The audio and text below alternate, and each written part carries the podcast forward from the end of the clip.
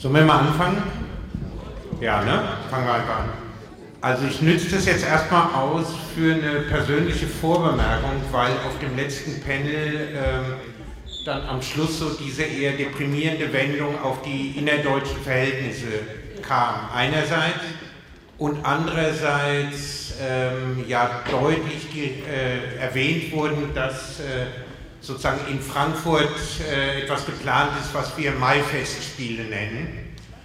Und ähm, die Frage der Vermittelbarkeit und an wen adressiert man sich. Und es ist ja richtig, dass es in Deutschland nicht zu erwarten ist. Ich hoffe, also man soll nie ausschließen, dass man sich täuscht, aber ich glaube nicht, dass in Deutschland in nächster Zeit relevante Massenbewegungen zu erwarten sind.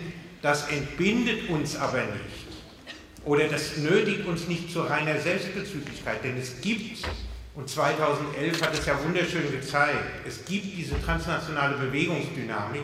Leute an einem Ort machen etwas, das findet seine Resonanzen an ganz anderen, ganz unerwarteten Orten. Wir hatten das Tunis, Kairo, die anderen arabischen Städte, dann gab es äh, Tel Aviv, dann gab es New York und so weiter. Ihr wisst es 2011. Frankfurt ist eine hochbedeutende Stadt, gerade für sozusagen das gotische Europa, das im Moment durchgezogen wird von EZB und Bundesregierung. Und Frankfurt ist eine relativ kleine Stadt. Wir können im Mai in Frankfurt etwas machen, das tatsächlich geeignet sein kann, außerhalb Deutschlands enorme Resonanzen hervorzurufen, weil der symbolische Gehalt des Ereignisses das hergeben wird. Es ist die Stadt, in der die deutschen Banken konzentriert sind. Es ist der Ort der EZB. Äh, es ist eine Stadt, die bekanntlich sehr hoch ist, aber räumlich gesehen eher sehr klein. 10.000, 15.000 Leute können diese Stadt effektiv lahmlegen. Das sollte nicht zu viel sein. Ich bitte das deswegen als eine Aufforderung, sich den Mai freizuhalten, das zu verfolgen, was vorgeschlagen wird, in Frankfurt zu tun und äh, nach Frankfurt zu kommen, es sich relativ egal sein zu lassen, was die deutsche Politik und die deutschen Medien über das sagen wird, was dort passieren wird und sich darauf einzulassen, dass man eine Botschaft sendet, die in Rom wahrgenommen wird, in Athen wahrgenommen wird und in Kairo wahrgenommen wird. Das ist, glaube ich, unsere Aufgabe. Ja, von daher das jetzt bitte persönliche Vorbemerkung, Einladung nach Frankfurt zu den Maifestspielen. Genauere Termin wird bekannt gegeben. Jetzt äh, Bruchschnitt sozusagen weil ich hier aufgefordert bin, ähm, sozusagen den theoretischen Hintergrund äh, dieses Rekurses auf zivile, zivilen Ungehorsam und das Verständnis von Demokratie zu erörtern. Ich werde das jetzt nicht so machen, dass ich die Theorien und die Autoren referiere, sondern ich werde in gewisser Weise mitten reinspringen. Ich werde möglichst wenig Namen nennen und einfach versuchen, die Argumentation so vorzutragen, wie sie sich tatsächlich ergeben hat, ohne jetzt die akademischen Referenzen zu machen. Und ich werde mich bewegen in dem Feld, das man Demokratietheorie nennt. Das hat in den letzten Jahr, Jahren, Jahrzehnten immer mehr an Bedeutung gewonnen. Das hat auch mit der Krise anderer Theorievorschläge zu tun, sage ich jetzt mal so ganz allgemein. Es ist nicht mein persönliches Herkunftsgebiet. Äh, dennoch verspreche ich, das ist ein Gebiet, in dem man relevante Entdeckungen machen kann, gerade für das, was uns bewegt. Ich würde jetzt also direkt reingehen und versuchen, das, was in der Demokratietheorie mit Bezug auf, was verstehen wir eigentlich unter Demokratie und was hat das mit Ungehorsam zu tun, das so zu entfalten, wie die Argumentationen verlaufen. Will man eine erste Definition von Demokratietheorie, dann kann gesagt werden, dass es Demokratietheorie gibt, weil Demokratie selbst eine problematische Sache ist, sonst bräuchten sie auch keine Theorie, in der eines gefragt wird, was ist eigentlich Demokratie? Was ist wirkliche, wahrhafte Demokratie im Unterschied zu einer unwirklichen, falschen Demokratie? Was ist Real Democracy im Unterschied zu Fake Democracy? In neuerer Zeit und von links her gibt es zwei Varianten von Demokratietheorie. Die sogenannte deliberative, auf von der ist heute schon gesprochen worden, wesentlich mit Bezug auf Habermas und die sogenannte radikale Demokratietheorie, die mehrere Autorinnen und Autoren hat. Bleibt man beim Namen selbst, dann bringt der deliberative Ansatz die Demokratie mit dem Prozess der Beratung zusammen. Deliberation heißt Beratung. und endet deshalb beim Konsens, bei der Übereinkunft oder beim gegenseitigen Einvernehmen, das in der Regel und nach der Regel bei der Mehrheit liegt. Der radikale Ansatz wiederum geht der Demokratie an die Wurzel, radikal, und endet deshalb beim Dissens, beim Streit oder beim gegenseitigen Unvernehmen. Das ist eine Wortschöpfung von Jacques Rancière, einem der radikalen Demokratietheoretiker. Für dieses Unvernehmen gilt in der Regel und gegen die herrschende Regel, dass meist zunächst nur eine Minderheit einsteht für das Unvernehmen. Ich erwähne jetzt nochmal dann äh, in Bezug auf die vorangehenden äh, Diskussionen eine Bedeutungsverschiebung im Begriff des zivilen Ungehorsams. Der ist heute hier vorgetragen worden, korrekterweise im Rückgang vor allen Dingen auf die 80er Jahre, wo es letztes Mal prominent diskutiert worden ist. Ähm, im, bei einigen der sogenannten radikalen Demokratietheoretikerinnen hat der Begriff des Ungehorsams eine Verschiebung erfahren über das hinaus, was äh, heute hier eingangs genannt worden ist, im Rückgang auf die 80er Jahre und ist eigentlich so sei ausgeweitet, dass unter zivilem Ungehorsam im Grunde alle Formen der direkten Aktion, einschließlich der Massenaktion, verstanden werden. Ich sage das äh, ohne Parteinahme einfach vorab, damit keine Missverständnisse entstehen, weil ich mich äh, im Weiteren beziehen werde auf diesen verschobene Definition von zivilem Ungehorsam. Ursprünglich wollte ich die deliberative Demokratietheorie als liberale, in der Tendenz linksliberale Demokratietheorie bezeichnen und die radikale Demokratietheorie als linke, in der Tendenz linksradikale. Bei genauerem Hinsehen wurde mir allerdings klar, dass das zu einfach ist, weil in einer ganz bestimmten Hinsicht, und Alex hat das heute schon angesprochen, weil in einer ganz bestimmten Hinsicht beide Theorien, die deliberative und die radikale Demokratietheorie, eigentlich linksliberal bleiben. Ich komme am Schluss darauf zurück. Trotzdem gebe ich der radikalen Demokratietheorie den Vorzug. Da ich Polemiken in der Theorie aber für unfruchtbar halte, bringe ich beide Ansätze hier jetzt je von ihren Stärken her ins Gespräch. Dabei wird sich zeigen, dass die Einwände der deliberativen Demokratietheorie zwar ernst zu nehmen sind, von der radikalen Demokratietheorie aber so beantwortet werden können, dass sichtbar wird, warum die Radikaldemokratie die weiterführende Sache ist. Zeigen werde ich das an den radikaldemokratischen Hauptbegriffen und an der zentralen Operation der radikaldemokratischen Theorie und der Sache selbst. Es sind dies der schon genannte Begriff des Dissenses, also des Streites bzw. des Unvernehmens und der mit ihm verbundene Begriff des Ungehorsams. Dann der Begriff der konstituierenden Macht, oder des konstituierenden Akts und der mit ihm verbundene Begriff des Ereignisses. Dann natürlich der Begriff des Demos selbst, das heißt der Begriff des Volkes, genauer des Volkes im Unvernehmen und Ungehorsam. Alle diese Begriffe verweisen wiederum auf den Agon, auf den Kampf und dieser wiederum auf den Antagonismus, in dem der Kampf auf den Gegensatz zugespitzt wird, im Extrem auf den unversöhnlichen Gegensatz des Kampfes auf Leben und Tod.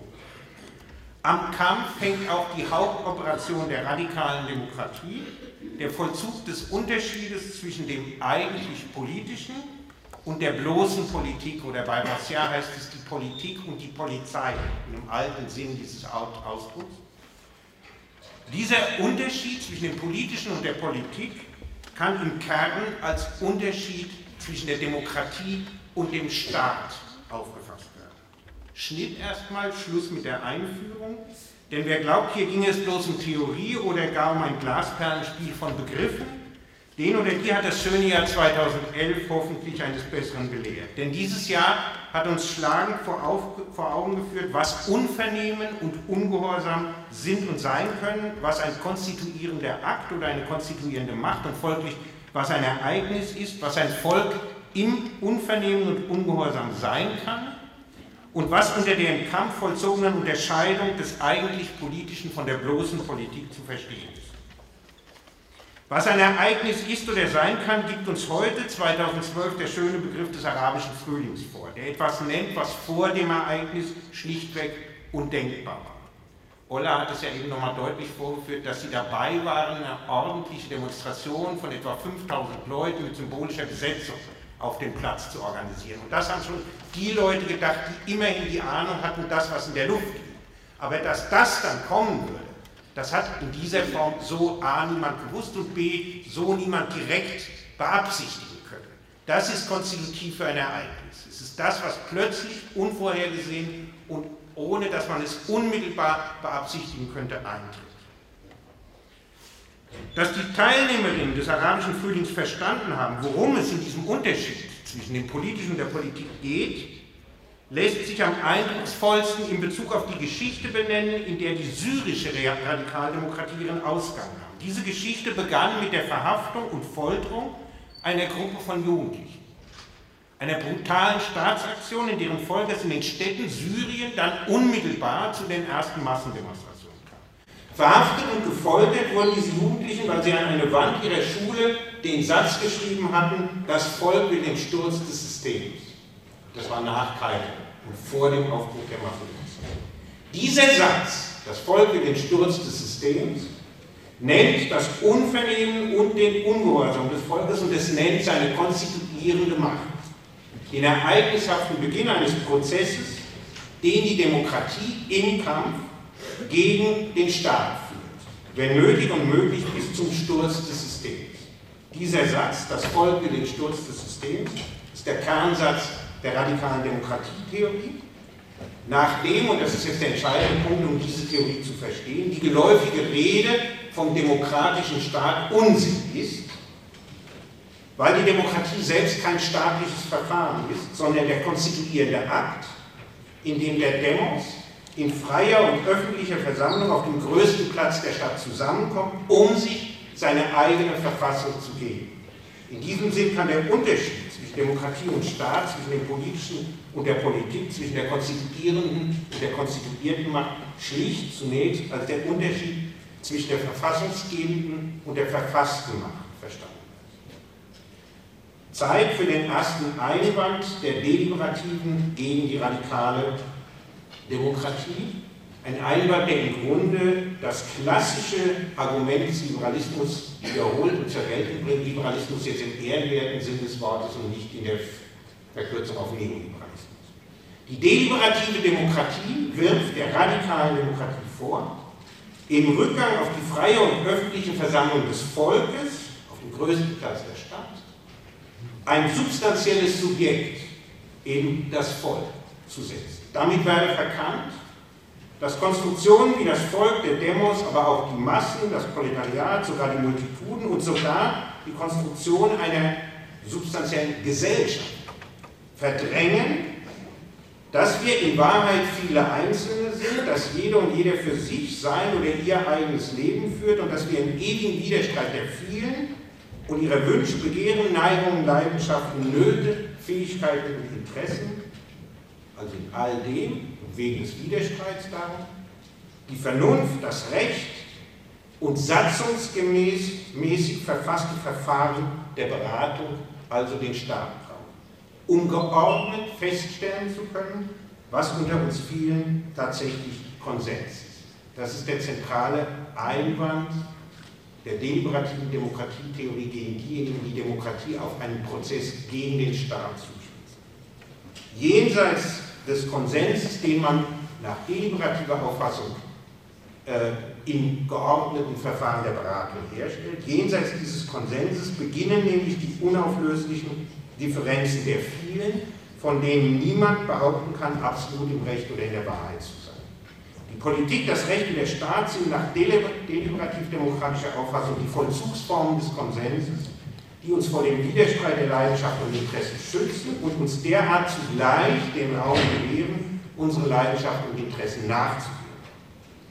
Ich habe ja gesagt, dass ich versuche, die Argumente so stark wie möglich zu machen.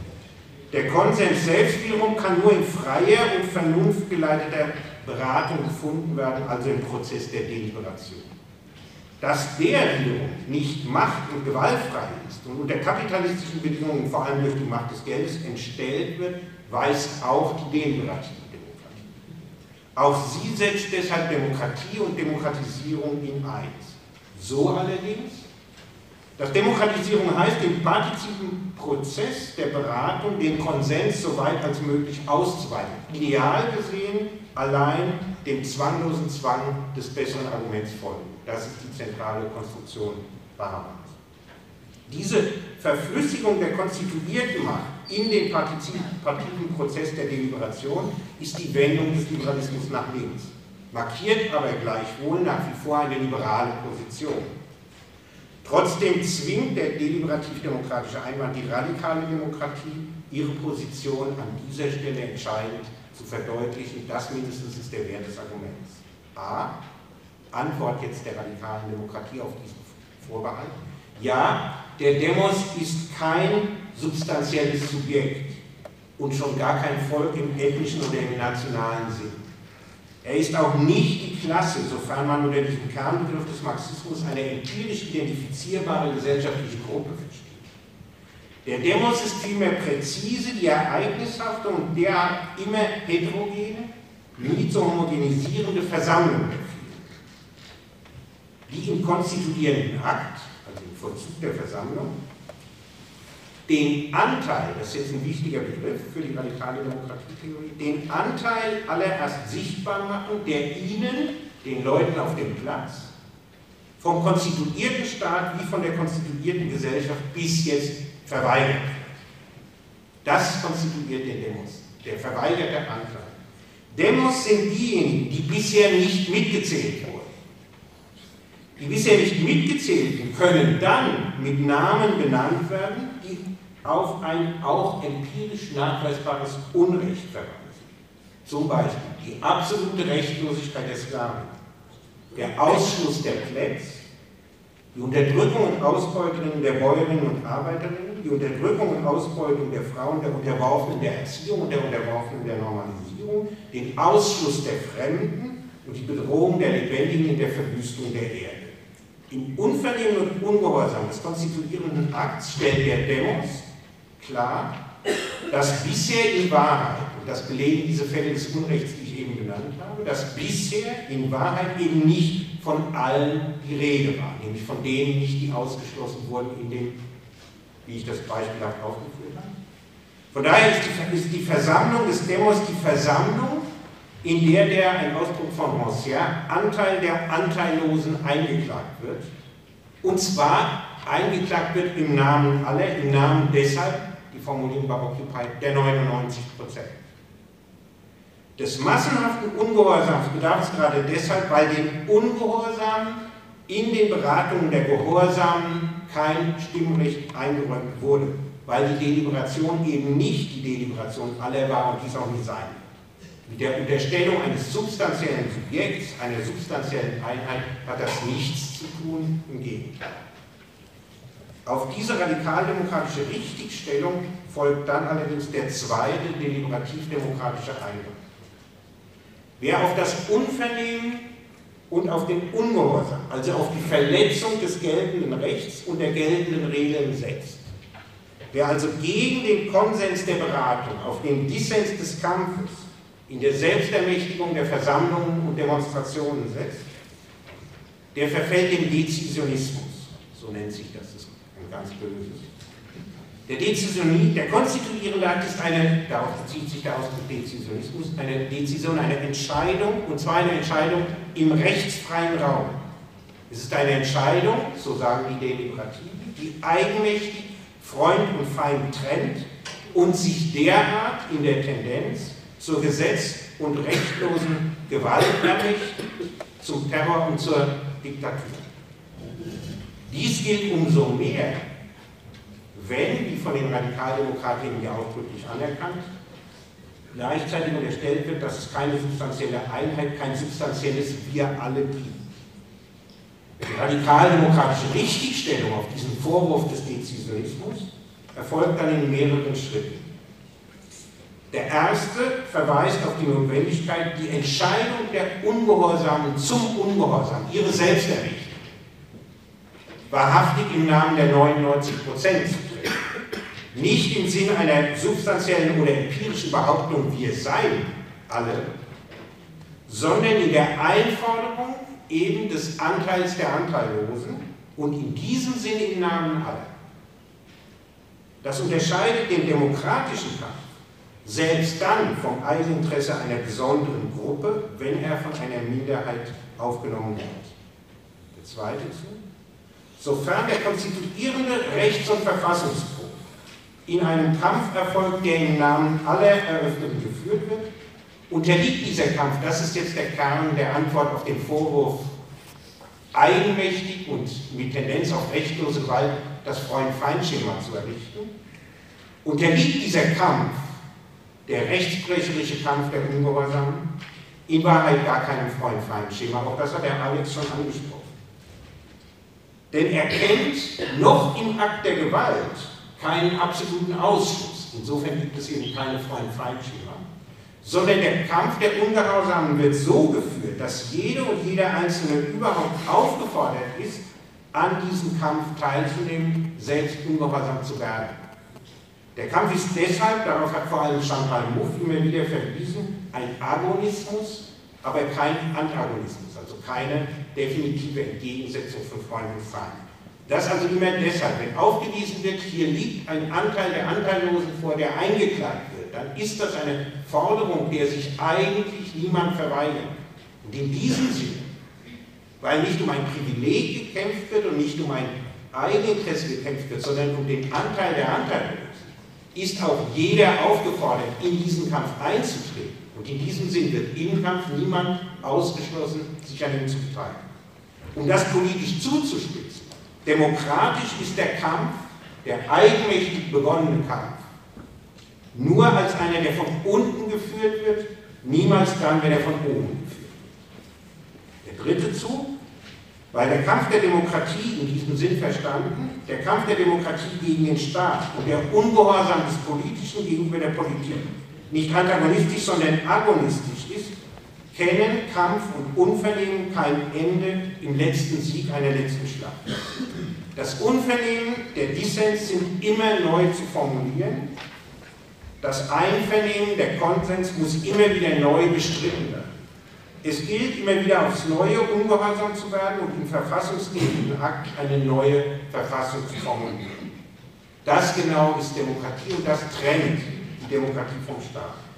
Lustigerweise findet dieser Unterschied tatsächlich seinen ausdrücklichen Niederschlag im Grundgesetz der Bundesrepublik Deutschland, allerdings durch eine historische Bizarrerie, und zwar im Artikel 146 des Grundgesetzes. Der hat allerdings eine Bedeutungsverschiebung erfahren, die nicht beabsichtigt war und die auch keinem aufgefallen ist in dem Augenblick, als das vollzogen wurde. Dieser Artikel galt nämlich nur der unterstrich ursprünglich nur den provisorischen Charakter des Grundgesetzes unter den Bedingungen der Zweistaatlichkeit von BRD und DDR. Er sollte dann natürlich mit der Aufhebung dieser Zweistaatlichkeit wegfallen.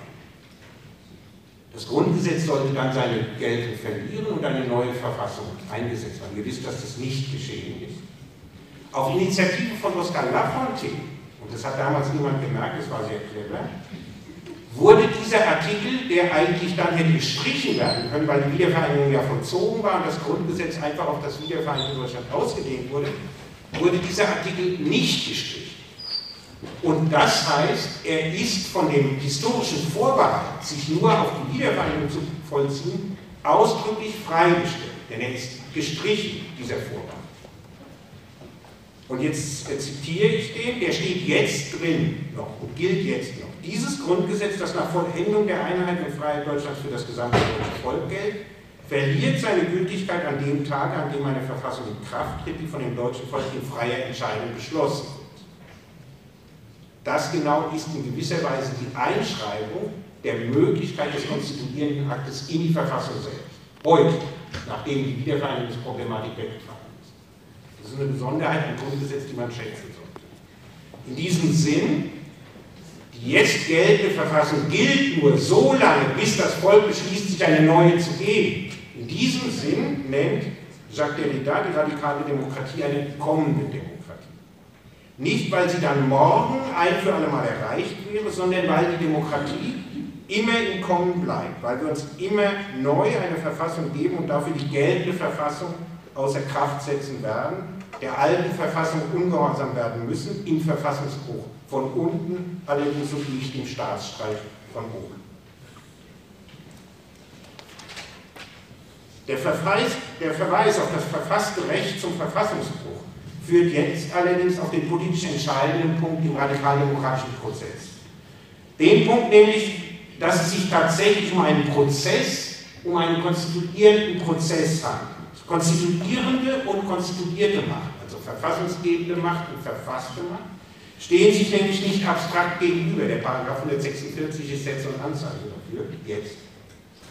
Die konstituierende Macht reduziert sich nicht auf ihr eigenes Ereignis. Sie eröffnet vielmehr einen Prozess, der freigesprochen als Dialektik von konstituierender und konstituierter Macht zu denken hat. Angesprochen habe ich das eben schon vorab bei dem Verweis auf die Unabschließbarkeit des Agonismus im Unterschied zum endgültigen Entweder-Oder des Antagonismus. An dieser Stelle kommen sich radikale und deliberative Demokratie am nächsten. Gibt es eine Dialektik von Konsens und Dissens, von Einvernehmen und Unvernehmen, dann gibt es auch eine Dialektik zwischen der direkten Aktion der Rechts- und Regelverletzung und dem rechtsförmig verregelten Prozess der Beratung.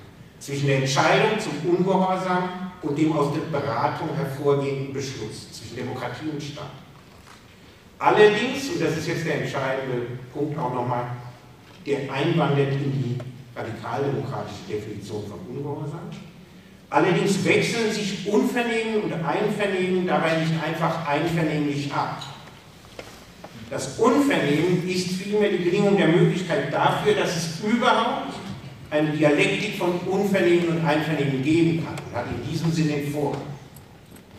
Das Unvernehmen ist die Bedingung der Möglichkeit dafür, dass die Dialektik von Einvernehmen und Unvernehmen in Gang bleibt und immer neu in Gang gebracht werden kann.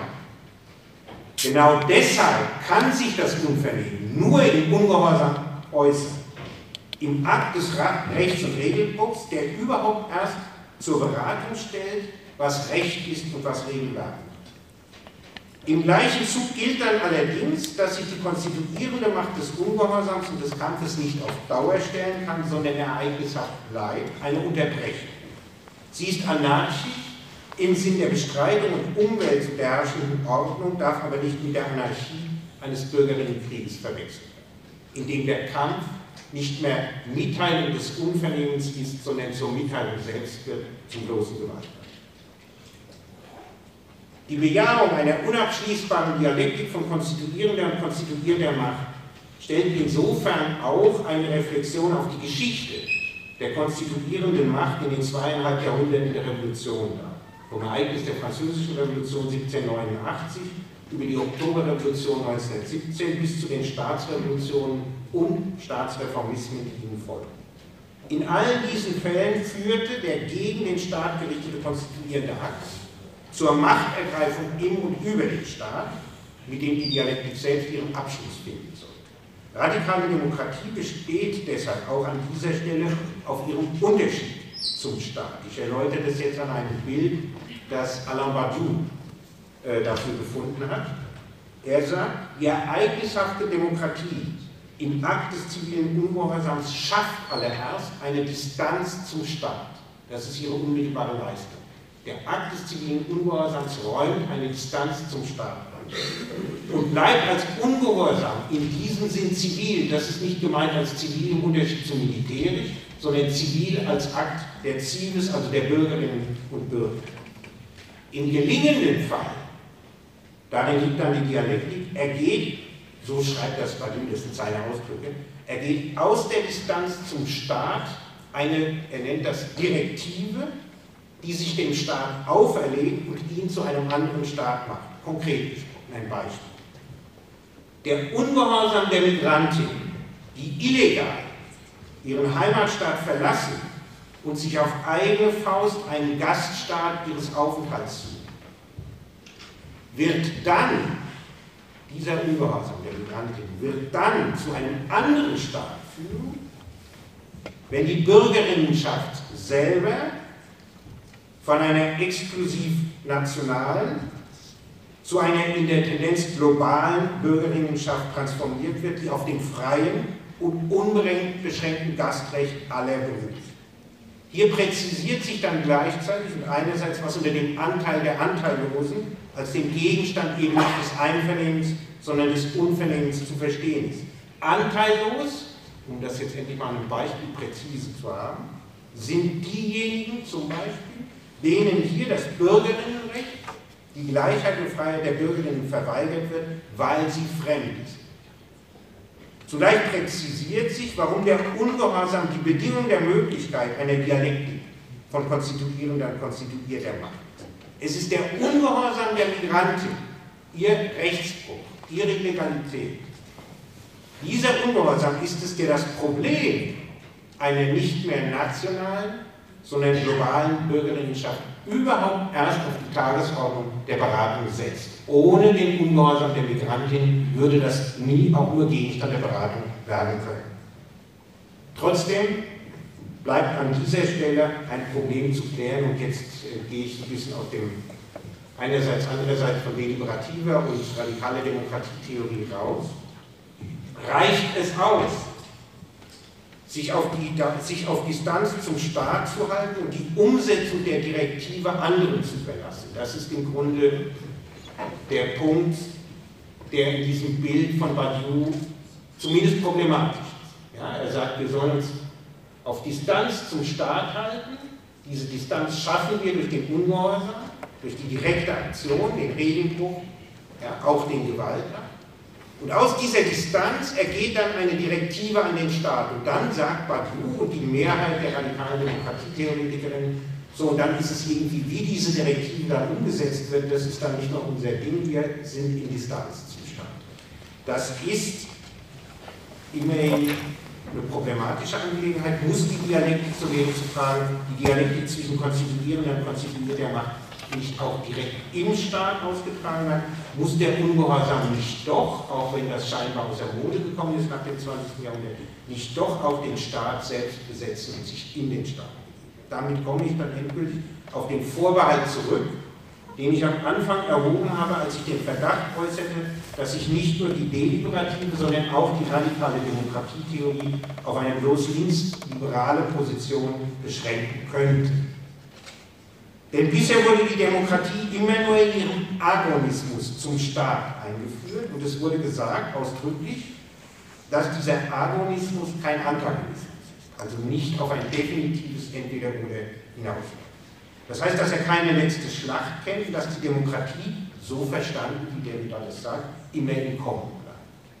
Aber heißt das nicht, dass wir, die 99 Prozent, immer in einer subalternen Position bleiben, in der wir den Fortgang der Herrschaft zwar vorübergehend unterbrechen können, im ungehorsamen Pakt, ihm danach aber neuerlich unterworfen Und zeigt sich diese eigentümliche Schwäche der Radikaldemokratie nicht umso deutlicher, wenn sie nicht nur zum Staat, sondern auch zum Kapital ins Verhältnis gesetzt wird. Bleibt die Demokratie da auch immer nur Kommen? Geht sie in ihrem Ungehorsam da auch immer nur auf Distanz zum Kapital? das als solches aber fortdauert, wie der Staat, der ja auch nur unterbrochen wird. Bleibt, kann die Demokratie Staaten, also die Demokratie im Sinne der radikalen Demokratin, ja, als Akt des Ungehorsams, als konstituierende Macht des Verfassungsbruchs und der Setzung einer neuen, kann die Demokratie Staat und Kapital nur verändern, aber nicht abschaffen, kann sie nicht mal, wie Friedrich Engels bekanntlich vorschlug, Staatenkapital absterben lassen. Muss sie immer wieder deren Fortgang erstmal zustimmen und sich dann, dann erst als Unterbrechung des Unvernehmens formulieren. Für die deliberative Demokratietheorie ist das keine Frage. Für Habermas. Wie der Staat gehört für sie auch das Kapital zur Demokratie. Die radikale Demokratietheorie, und das ist mein Vorbehalt, bleibt hier unentschieden. Und das nicht nur aus empirischen Gründen, weil nämlich im Moment ein Ende des Kapitals so nicht abzusehen ist. Wie wäre es aber, wenn man den demokratischen Agon als Antagonismus zu starkem Kapital nimmt und damit dessen definitives Ende in den Blick nimmt.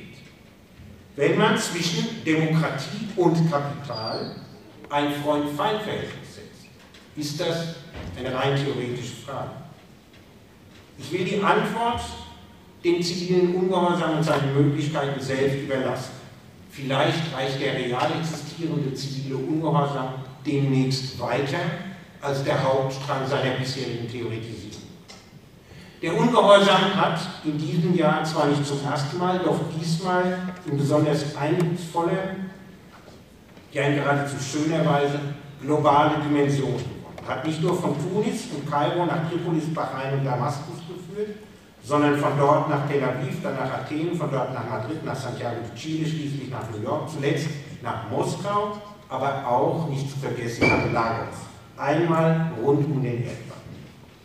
Es ist noch offen, von wo er in diesem Frühjahr starten und bis, wohin er führen wird. Überall wurden, das ist wichtig, andere Dinge ins Unverhältnis gesetzt. In Kairo andere als in Tel Aviv oder in New York, in Athen oder gar in Moskau und Lagos. Gleich aber war überall die Form, die Rückkehr des Politischen im Ungehorsam.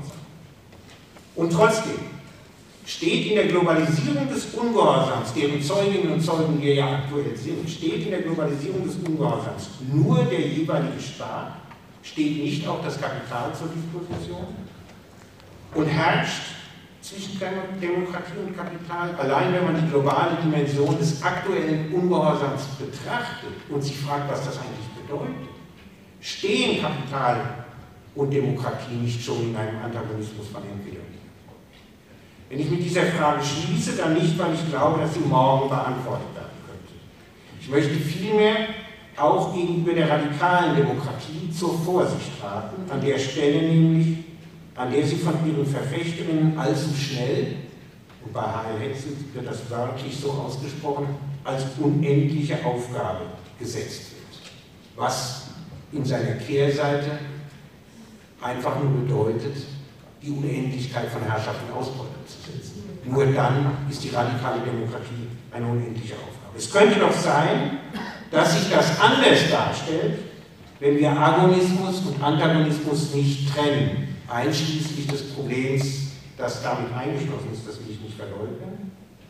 Wenn wir das Verhältnis von Kapital und Demokratie als entweder-oder denken und dann auch entsprechend handeln, wenn wir die konstituierende Macht deshalb nicht nur als Unterbrechung, sondern auch als endgültigen Akt denken, endgültig jedenfalls, das hat der Alex ja schon sehr schön gesagt, in Hinsicht auf die Fortdauer des Kapitals. Denn das radikaldemokratische Argument an dieser Stelle ist, Ihr träumt euch ja nur in ein Vogalavaya hinein, wo sich alle lieb haben und sich alle mögen und alles glatt läuft. Das ist überhaupt gar keine Bedingung. Marx hat das Ende der Geschichte insofern in den Blick genommen, als er vom Ende der Vorgeschichte sprach, ausdrücklich. Und ich glaube, Ende des Kapitals wäre ein so großer Einschnitt, dass ich nicht sagen würde, das ist eine beliebige Unterbrechung unter vielen anderen, sondern schon ein erheblicher Akt.